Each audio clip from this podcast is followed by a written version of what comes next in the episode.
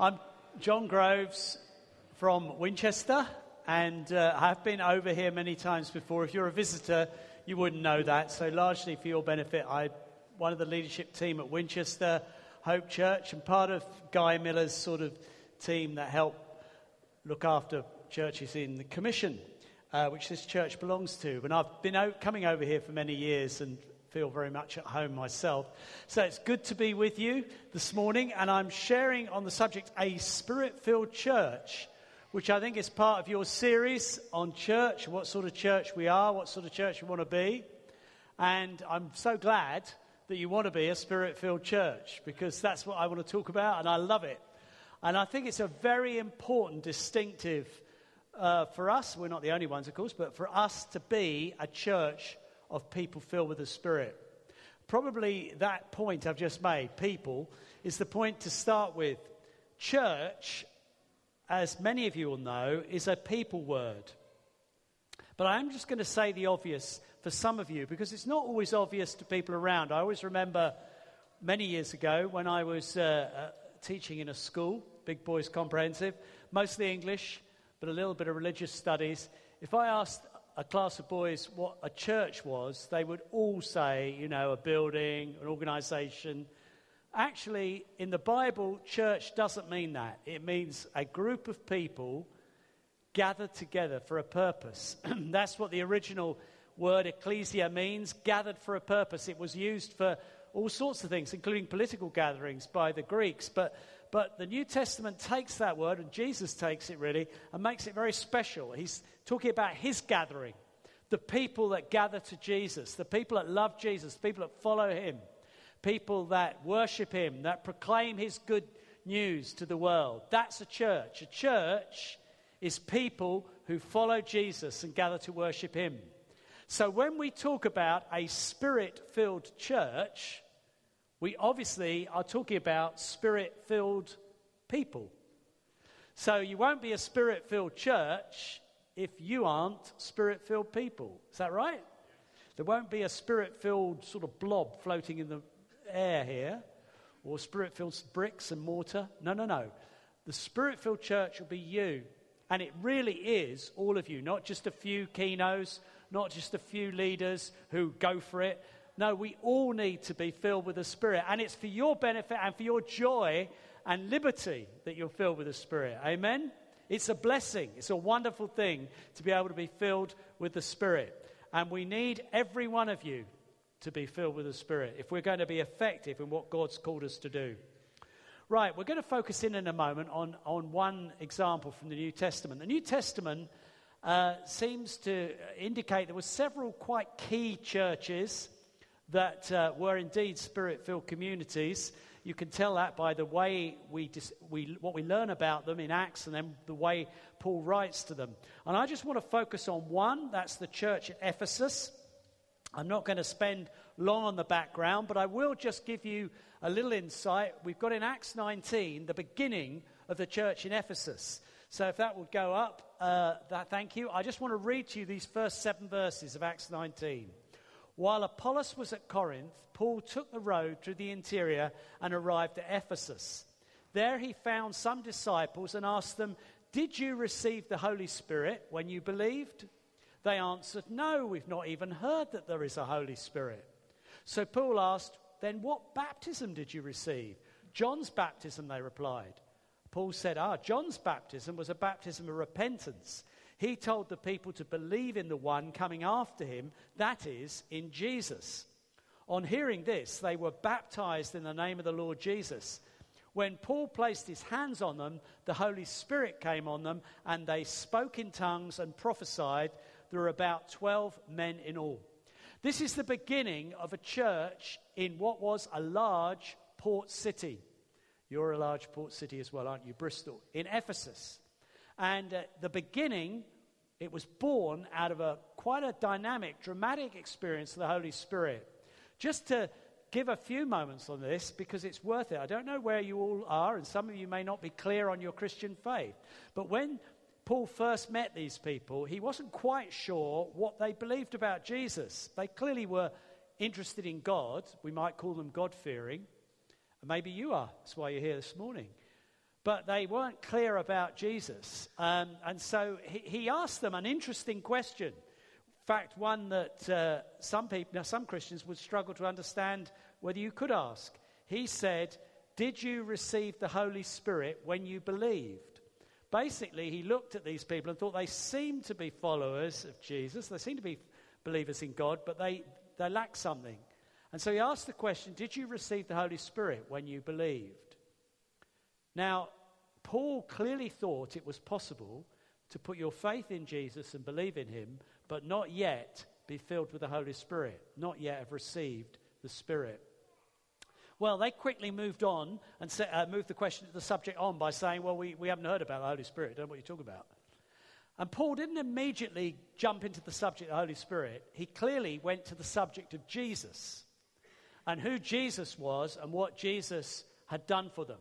Because they'd heard about the possibility of a Savior from John the Baptist. They'd heard a bit about turning from your sin, there's something coming, there's an answer coming, the Lamb of God will be coming, but they hadn't heard beyond that. Now, Paul is able to make them very personally engaged with the gospel. He says, Now you need to hear about Jesus. And when you put faith in Jesus, you will come into the good of all that John promised you looking forward. That was a unique historical time. We're past that time. But actually, those people do, in a way, symbolize what can happen with many of us. You may come to an alpha course, or you may have a God fearing sort of attitude. You want to get right with God, or a God framework, but you're not really clear about it impacting your life. Can I just say at the beginning this morning, you can come to know Jesus as your Savior this morning. It's not my main subject, but you can and you should. Ask someone. Ask someone afterwards, how do you get into this? Ask someone like, like, like Paul up here, you know, talk to someone and he'll, he or she will explain to you how to know Jesus. Well, having done that, Paul doesn't leave it at that. He baptizes them. They needed to be baptized now to show that they'd put faith in Jesus. Their old life had gone. They were now living a new life for Jesus. They died to their old life and are alive for a new one. So he had them baptized in the name of Jesus. But he didn't stop there. It then says, after that, Paul placed his hands on them. The Holy Spirit came on them. They spoke in tongues and prophesied. Because Acts, right the way through, seems to have this approach. The apostles always have this approach that to, to be fully active as a Christian, to be fully engaged in all the wonderful things that the gospel brings, you need to have repented of your sin, which means you're sorry for your sin, you turn from your old life. You need to have put faith in Jesus to forgive you your sins, to take it all away, to give you a completely fresh start. You need to water baptize to show that you follow Jesus and that past is gone. And you need the empowering of the Holy Spirit. You need to be filled with the Holy Spirit. You need to receive the present now power of the Holy Spirit. It's a real thing, it's a supernatural experience. It's the reality of being a Christian. You receive the Holy Spirit, it changes you and empowers you. And here, there was evidence immediately in terms of tongues and prophecy. Something new had happened to these people, and they were speaking about, uh, uh, speaking with a new uh, liberty and with new gifts that God had given them. So it's an exciting little example of what it is to become a Christian. It can happen for you this morning if you haven't already. But most of us, perhaps, have gone through what happened here. But that isn't the end of the Holy Spirit story for Ephesus. Because a number of years later, Paul writes a story, uh, writes a story, writes a letter, not a story, writes a letter to the church at Ephesus. The church that has started with this great experience, and obviously it had grown. It's now much, much bigger. We don't know how big, but possibly some people think up to thousands. But it's bigger, much bigger. But he writes a letter to them. And in that letter, we have this passage, which will go up now Ephesians 5 17 to 21. Thank you. So, writing to the, this same church, now a more mature church, he says, Therefore, do not be foolish, but understand what the Lord's will is.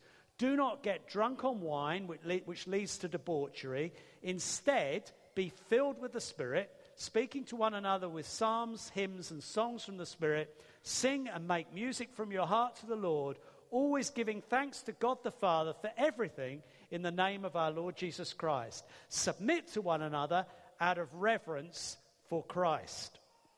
So, this passage that we've just got up there is the passage I really want to take a few minutes exploring for you here in this great port city, relatively mature church, past that early stage. I want to bring these verses for you, all of you, whether you've been a Christian for a few years, only a few days, or for many, many years. I think this is relevant to all of us. And the key verse for me this morning is 18. Paul says, Do not get drunk on wine, which leads to debauchery. Instead, be filled with the Spirit, speaking to one another, etc., etc. Now, this is an unusual phraseology in this whole verse. It's worth a little bit of linguistic study. It's unusual in a number of ways. One is, it just doesn't quite come out in English. In the Greek, be filled with the Spirit is what's called a present imperative. So it's a command about an ongoing, continuous, repeated action. In other words, in English, we might write, Go on being filled to the full with the Holy Spirit. So it's a command, which we'll come back to later, a command, interesting, to go on being filled to the full with the Holy Spirit. Just let that sink in. So we get the weight of it. It's a command. Go on being filled to the full with the Holy Spirit. And it also in this verse has this interesting word instead after the bit about drunkenness. So it says, Do not get drunk on wine which leads to debauchery, instead. Now, that is a translation of a word there in the original. It's not just the English padding it out, it's a deliberate word which uses a comparison and contrast between drunkenness and being filled with the Spirit. That might be surprising to you, but it is drawing a not only a contrast but a comparison to it. Now, unless you think I'm just some modern, wacky charismatic who's going to make some strange point, I'm going to call in two very weighty witnesses to support what I want to say. What's that buzzing, isn't it? It's the heat. It's not a fly or something, or bee. be a very big one.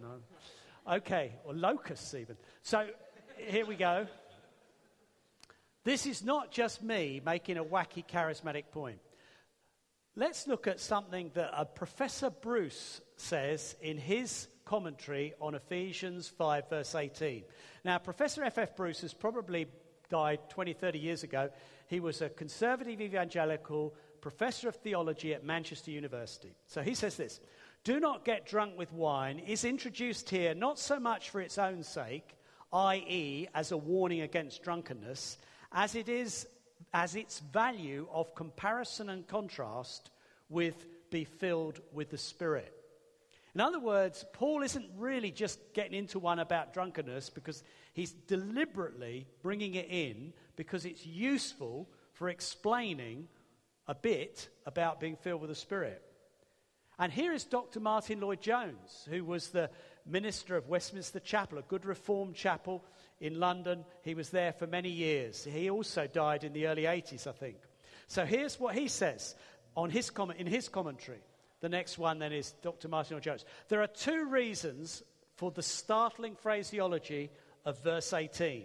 One, Nothing is more characteristic of the old life we used to live in and which those around us still live in than drunkenness. That's right. Everybody thinks drunkenness is the best answer to everything in the world we've just come out of if we've been saved. That's what, whether they're a Lord or a lager lout, drunkenness is what people do. And he's right there. But then he goes on to say this Paul's second object is to show that there is, in some respects, a similarity between the two states. We cannot get a true concept of the Christian life unless we bear the element of similarity in mind as well as the element of contrast. Ooh, that's interesting, isn't it? What on earth is the element of similarity? I think that last sentence, particularly, is quite key. We cannot get a true concept of the Christian life unless we bear the element of similarity in mind as well as the element of contrast. Being filled with the Spirit is fun. Being filled with the Spirit is not boring or weird. It's something very positive. It's very safe, so we have to watch the contrast as well as the comparison with drunkenness. but it is exciting and liberating. And we're going to explore that a little bit this morning. I just want to take four simple points of comparison and contrast with drunkenness and learn a bit about the Holy Spirit. So, the first one I want to look at is this To be drunk with wine or beer, you don't take a sip, you are filled or soaked in wine. Now, I'm into linguistics a bit this morning. The Greek word for drunk is the same word as soaked. You get soaked in wine. You cannot get drunk unless you've got something very powerful by just taking a little teaspoonful or a little sip occasionally. To get drunk, you have to drink, drink properly. you have to drink a lot. You have to drink repeatedly. You have to take it on board with a certain abandon and excess, don't you? Now, I'm not advocating drunkenness with wine, but let's be honest, that's what you do. You do not get filled with the Spirit by just a holy little sip, just an occasional little bless me. You need to drink deeply of God.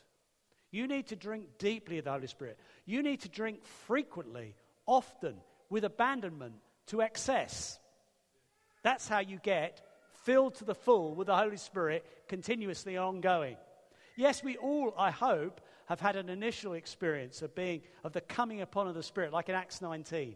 But this church needed to, in Ephesus, needed to continue to all be filled with the Spirit. It wasn't much point saying, well, 20 years ago we had an amazing experience with Paul. Yeah, great. Now, what are we doing today? Are we being filled with the Spirit today? Are we going on being filled? Are we still knocking it back? Oh, do you remember that time when we all had a wonderful time in 1995? No, forget that. What are you doing today? Be, go on being filled with the Spirit. You need to soak in the Holy Spirit if you're going to be filled with the Spirit. Now, the result of soaking in wine is debauchery or sin or dangerous sometimes. But the result of being soaked with the Holy Spirit is righteousness, peace, and joy in the Holy Spirit. It's a wonderful thing. It's wonderful. So, a spirit filled church, which we want to be, Bristol City Church, want to be a spirit filled church, will provide plenty of opportunities for you to soak in the Holy Spirit. Now, they don't have to all be corporate. They can be in your small group, even on your own. Serious drinkers drink on their own. Well, that's serious serious people with the Holy Spirit drink of the Holy Spirit on their own. You do. You ask God to fill you. You stay in His presence. You listen to worship. Just lying, you know, on, your, on your study floor, wherever you go, worshiping, and ask God, fill me afresh, Lord. You know, we. I mean, we drive in the car. Be a bit careful there, but drive in the car, singing tongues, listening to the music. Keep drinking of the Holy Spirit. Keep drinking but certainly have, have a lot of convivial times together. When you're in a small group or when you're worshipping, it's not always easy on Sunday morning, though it's possible. You can still get a few down on Sunday morning, but, but, but really, you need to be looking for opportunities to keep drinking of the Holy Spirit. Amen? Right, second point. When people are drunk, they throw caution to the wind. That's pretty sad sometimes. In other words, they lose their inhibitions uh, and they sometimes throw away their dignity, their purity, even their safety, which one doesn't recommend. And often people are very loose with their money when they're drunk, which I think is why casinos provide free alcohol, because people aren't very thoughtful. They just throw their money around when they're drunk. They've lost all their judgment and inhibitions. Now, that can be sad, it can be slightly fascinating, slightly amusing, I suppose, if a very shy, quiet person suddenly gets loud and noisy, or someone who's rather cautious normally gets all very bold and bravado, because that's what happens with drunkenness. And it's not often a healthy thing or even a particularly pretty thing. But there is an element of parallel with the Holy Spirit. When the Holy Spirit comes on us, He gives us a boldness. Just think of the day of Pentecost.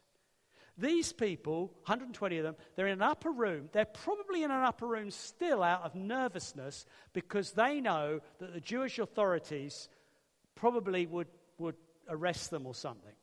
They are a lot bolder than they were because they've met the risen Lord Jesus, which is pretty good.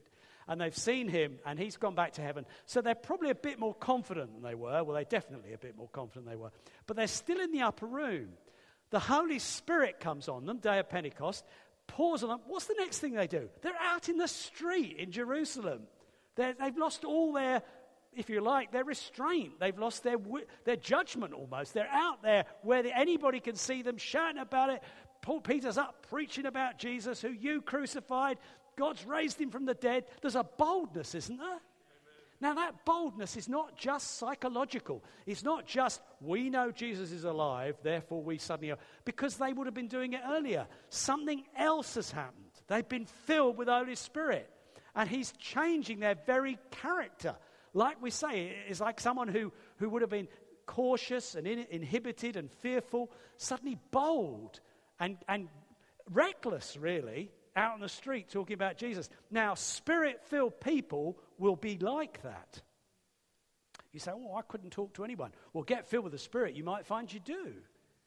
You know, I think, I think God does stuff like that. It's not changing your personality, but it is getting rid of a lot of the fears and inhibitions and the cautions that sometimes keep us so locked up. That's one of the effects of the Holy Spirit. So, a spirit filled church will be radical for God, will be bold in telling others about Jesus, will be upfront with what they believe, will be a bit reckless with their money in a good way, generous, giving, giving and not expecting a return, freely letting people have stuff, freely they're giving, generous with time and money, and will be generous with spirit, if you like. Like sometimes drunken people can be. Oh, I love you. Well, okay, we'll be like that, but in a healthy way. Let's go on. People who are drunk on alcohol can feel energetic and happy. That they call, um, they can, we'll talk about that in a moment. They sometimes call fr- uh, cheap drinks the, the happy hour because you're supposed to be able to get happy. It's one of the attractions of drunkenness, apparently. Unfortunately, this effect isn't always certain, is it? People can also be very depressed, can be very angry, but what they do get often is pretty emotional. It's unusual. You know, it might be, they might not always be happy, but their emotions might well show. If they do bring happiness, it's often short lived and it, it's just linked to the chemicals in the brain, isn't it? And it leaves a hangover afterwards. So, all of those things are not what the Holy Spirit does. But the Holy Spirit does bring happiness and joy without a hangover. And He doesn't suddenly make you miserable or angry, it's a positive thing. Being filled with the Spirit can give you energy, it can make you refreshed in your spirit, zealous for God, passionate for God. A passion you once didn't have.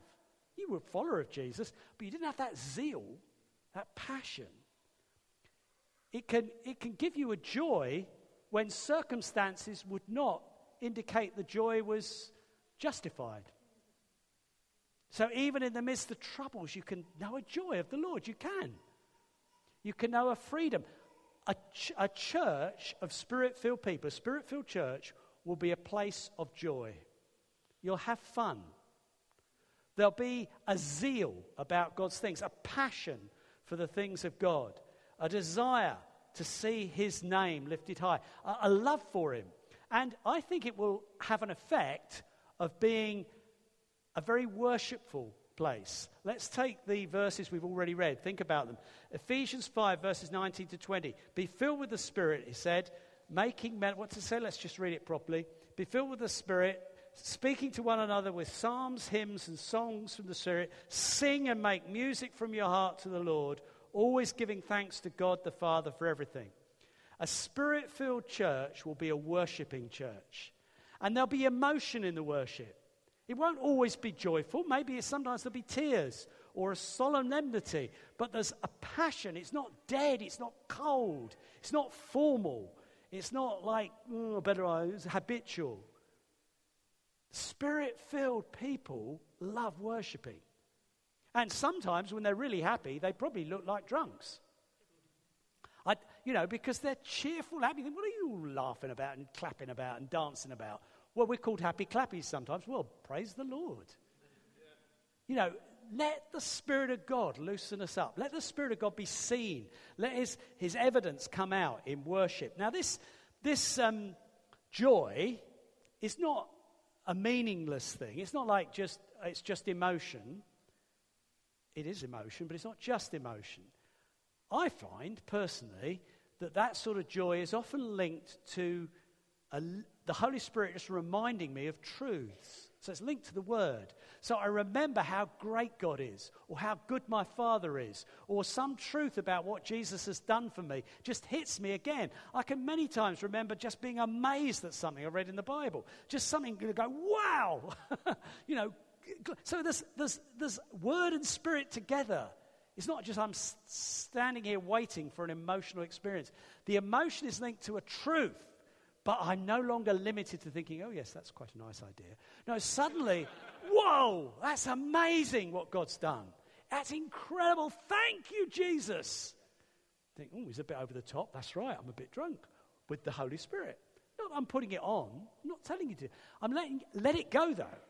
Let the Spirit of God bubble up, and give a joy and a freedom in your worship and in your conversation as you talk about things with enthusiasm, what God's done for us. So, a spirit filled church will be a worshiping church, be a church that's often joyful in the, in the Lord. We'll, we'll enjoy talking about Him. There will be emotion. It won't always be laughter, it might be we'll weep together. We'll be weeping together as we pray and as we ask God for help or to break through in an area. There'll be a gratitude. There's a gratitude to the spirit filled person. You're not a moaner, not a complainer, because you're aware of how much God's done for you. And the joy of the Lord is your strength. So it shouldn't be a miserable place. The idea that spirit filled would be linked to misery is nonsense. And you'd have trouble defending that from the Bible. The spirit filled church will be a place of joy and gratitude and emotion when needed, when right and appropriate. There will be an emotional response. Okay, let's look at the last one of the four I want to look at. Drunken people are said to be under the influence of drink because it influences everything they do. That's interesting, isn't it? Under the influence. Everything is affected.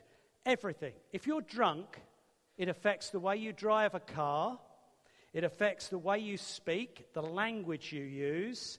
It affects the way you make judgments, the behavior you have towards people, how you behave to your family at home. Sadly, it's often not great. How you behave to strangers in the street. Drunkenness affects everything. How you do your job or don't do it very successfully. Everything is influenced by being drunk with wine or beer. Everything is influenced by being filled with the Spirit. Absolutely everything. It's exactly the same. Being filled with the Spirit is not something just for the religious occasion, just for the Sunday morning, just for that odd soaking meeting of an hour on a Sunday night. That's good. That's the drinking time. But the drunkenness lasts beyond that. The filled with the Spirit lasts beyond that.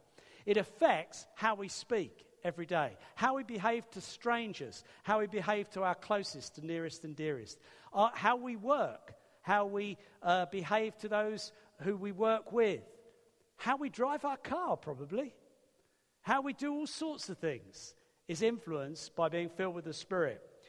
Martyn Lloyd-Jones, in his commentary on Ephesians, the guy I quoted earlier, uh, the book that deals with the rest of Ephesians 5 and 6, I think, is called the spirit filled life. And that's quite right. Because from this, these verses onwards, Martyn Lloyd-Jones says, Paul is explaining what a spirit filled life is like. You submit to one another. You're the best husband out. You're a husband like Jesus to your wife. You're the best wife out. You're a wife like a church to the Jesus. You're the best employer, the best employee. You're the best parent, the best child.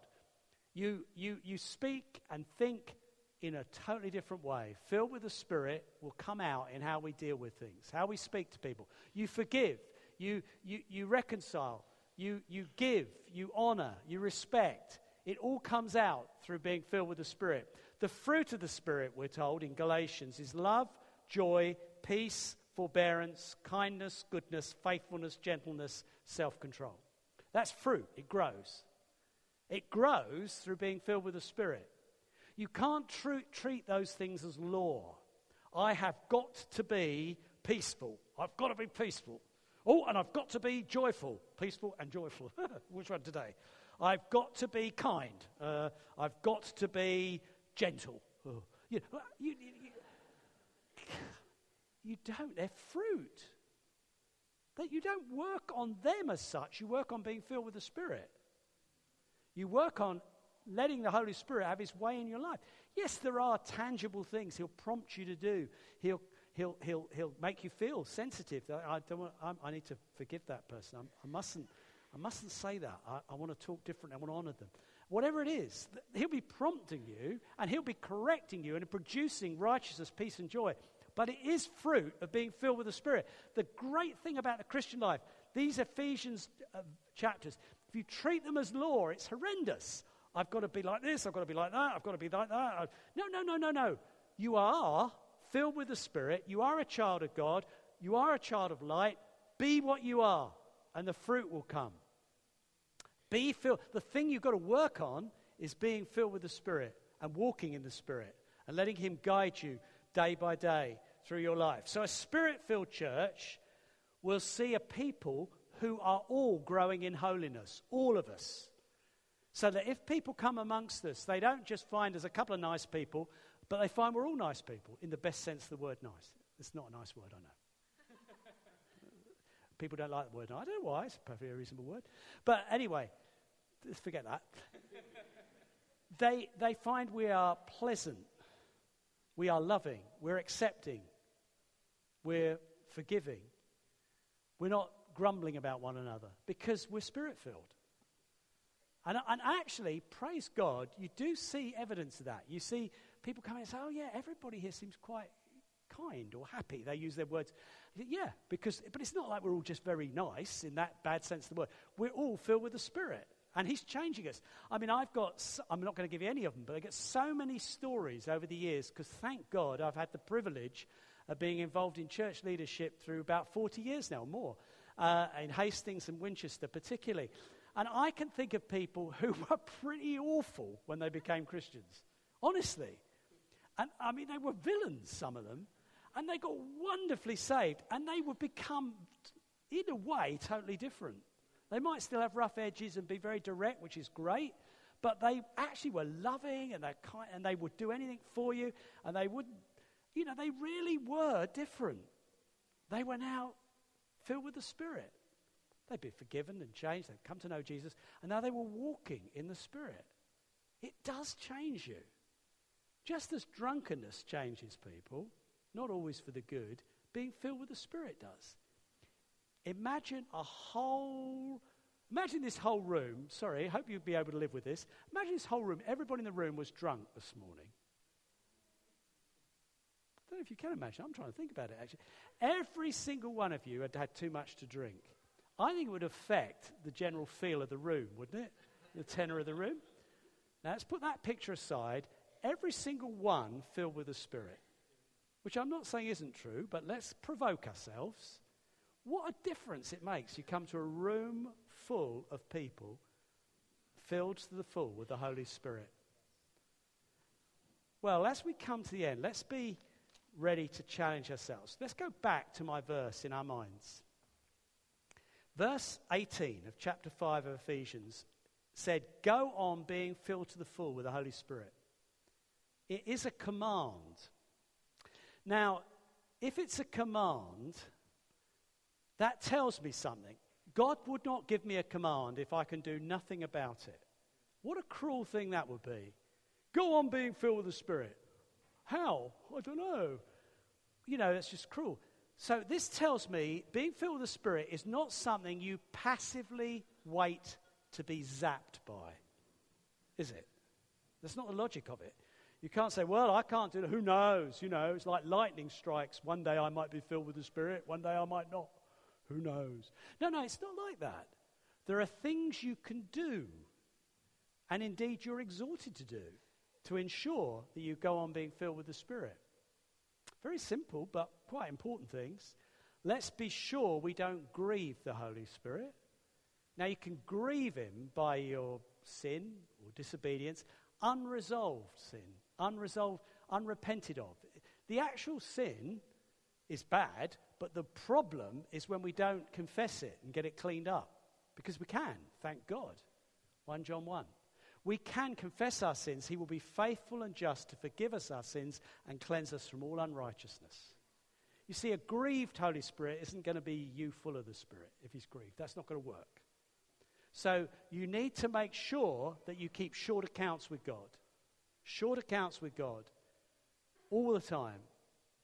You can quench the Holy Spirit, which I think is slightly different. Quenching the Holy Spirit is just not responding to anything He tells you to do. So you don't take much notice of Him.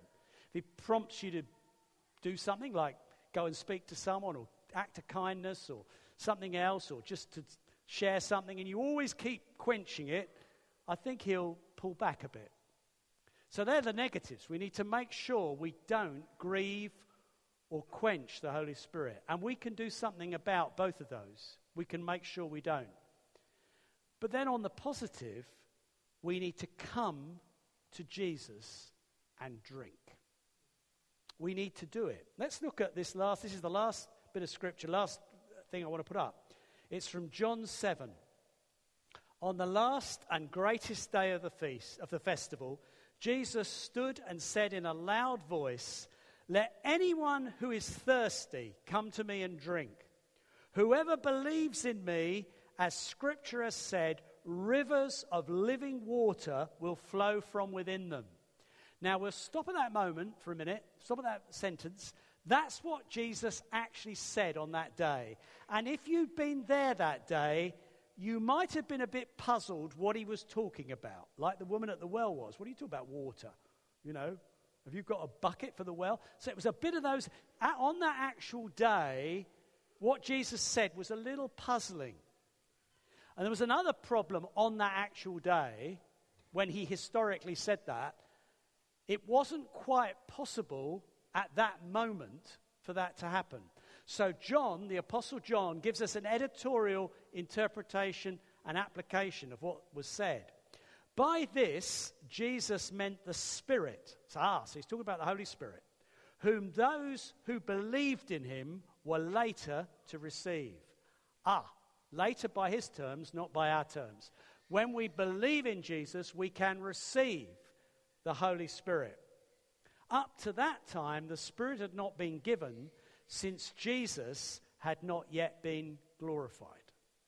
Now, that's shorthand, glorified, is shorthand for the whole process, really, of Jesus dying for our sins on the cross, going into the grave, breaking out in the resurrection power, and being ascended to the right hand of the Father into the glorific- glorified. So a process went on, which by the day of Pentecost had happened, and now has definitely happened, a process went on which meant that this promise could be fulfilled. Now, that's important because when we come to talk about the Holy Spirit and being filled with the Spirit, people often get into what their own qualifications. Oh, I'm not good enough. Oh, I've, I've this and I can't do. I, it's not me. No, no the things that qualify you to be filled with the Holy Spirit, I'm assuming you're a follower of Jesus now, the things that qualify you are what Jesus did, not what you do. Amen? See, the thing that was holding it up, if I can use that word, at this point was that Jesus hadn't yet been glorified. John's very clear. So when he actually said that, it was a bit of a funny thing because Jesus hadn't yet been glorified. Now he's been glorified, no problem.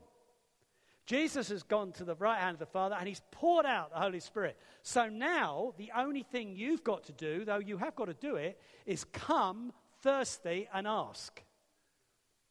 Which is what the Bible tells us. Jesus said, Ask for the Holy Spirit. Your Father in heaven is a good Father. He won't give you a stone instead of bread or a snake instead of a fish. He'll give you the best things. Come if you're thirsty and say, Jesus, fill me with your Spirit. Amen? No other things need to happen. They've all happened when Jesus died, rose again, and went back to the Father. The whole thing was changed radically on that occasion. The whole way in which God could move with men and women. That's the whole Pentecost thing. It's the glory of it all. The Holy Spirit can now be poured out on all flesh. who received Jesus as their Lord and Savior. Can we come up? Thank you, James. We're going to just take a few minutes as we end to respond to this.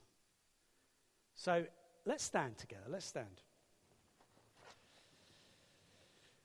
I think just as James and the band uh, settle themselves, let's be clear. Let's do this first. Let's get clear. If we feel we've been grieving the Holy Spirit or quenching Him, you know you've been disobeying things He's told you to do, you know you've been suppressing them or ignoring them, ask Him to forgive you. He will. Just say, if you know you've grieved Him, you've, you've done things you shouldn't have done, we all are prone to that.